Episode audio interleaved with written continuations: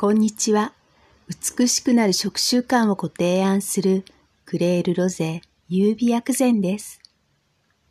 本日のテーマは、お肌の潤いに欠かせない巡り。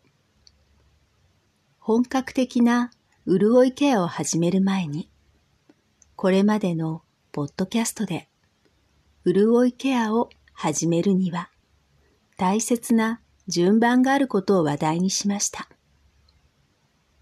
また、過去のポッドキャスト、シーズン1、エピソード11、美肌、ツヤ肌にもなるバランス力で、体が温まると代謝促進にもなり、美肌、ツヤ肌にもつながりますよ、とお伝えしました。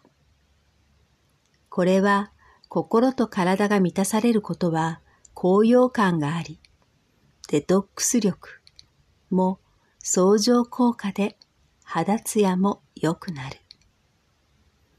女性なら毎日するメイクで手軽に美肌や肌ツヤを体感することはできます。メイクでツヤ感を増すことはできてもメイクをしない首、デコルテ、手や足などの部分とツヤ感の差があるのはちょっと。クレールロゼ優美薬膳は手軽に全身をツヤツヤにしたい。ですから、美肌、ツヤ肌にもなるバランス力には巡りも必要。その巡りにはお肌の潤いにも欠かせません。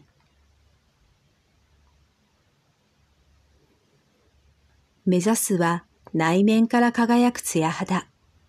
それには全身の巡りがいいことが重要です。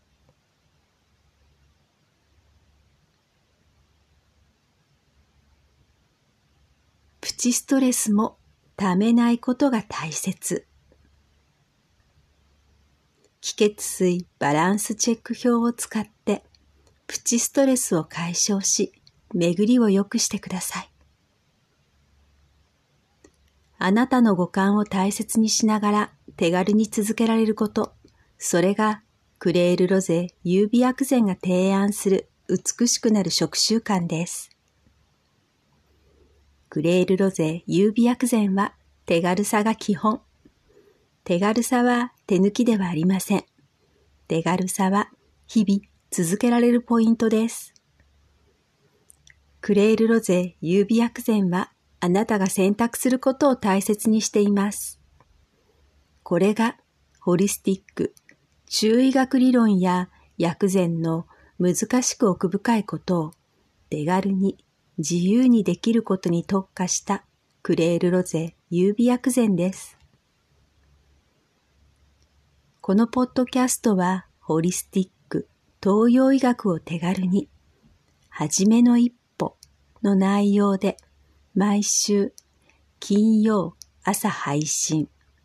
ブログは世代や性別を問わない内容で毎日配信中です。最後までお聞きくださりありがとうございました。美しくなる食習慣をご提案するクレールロゼ優美薬膳でした。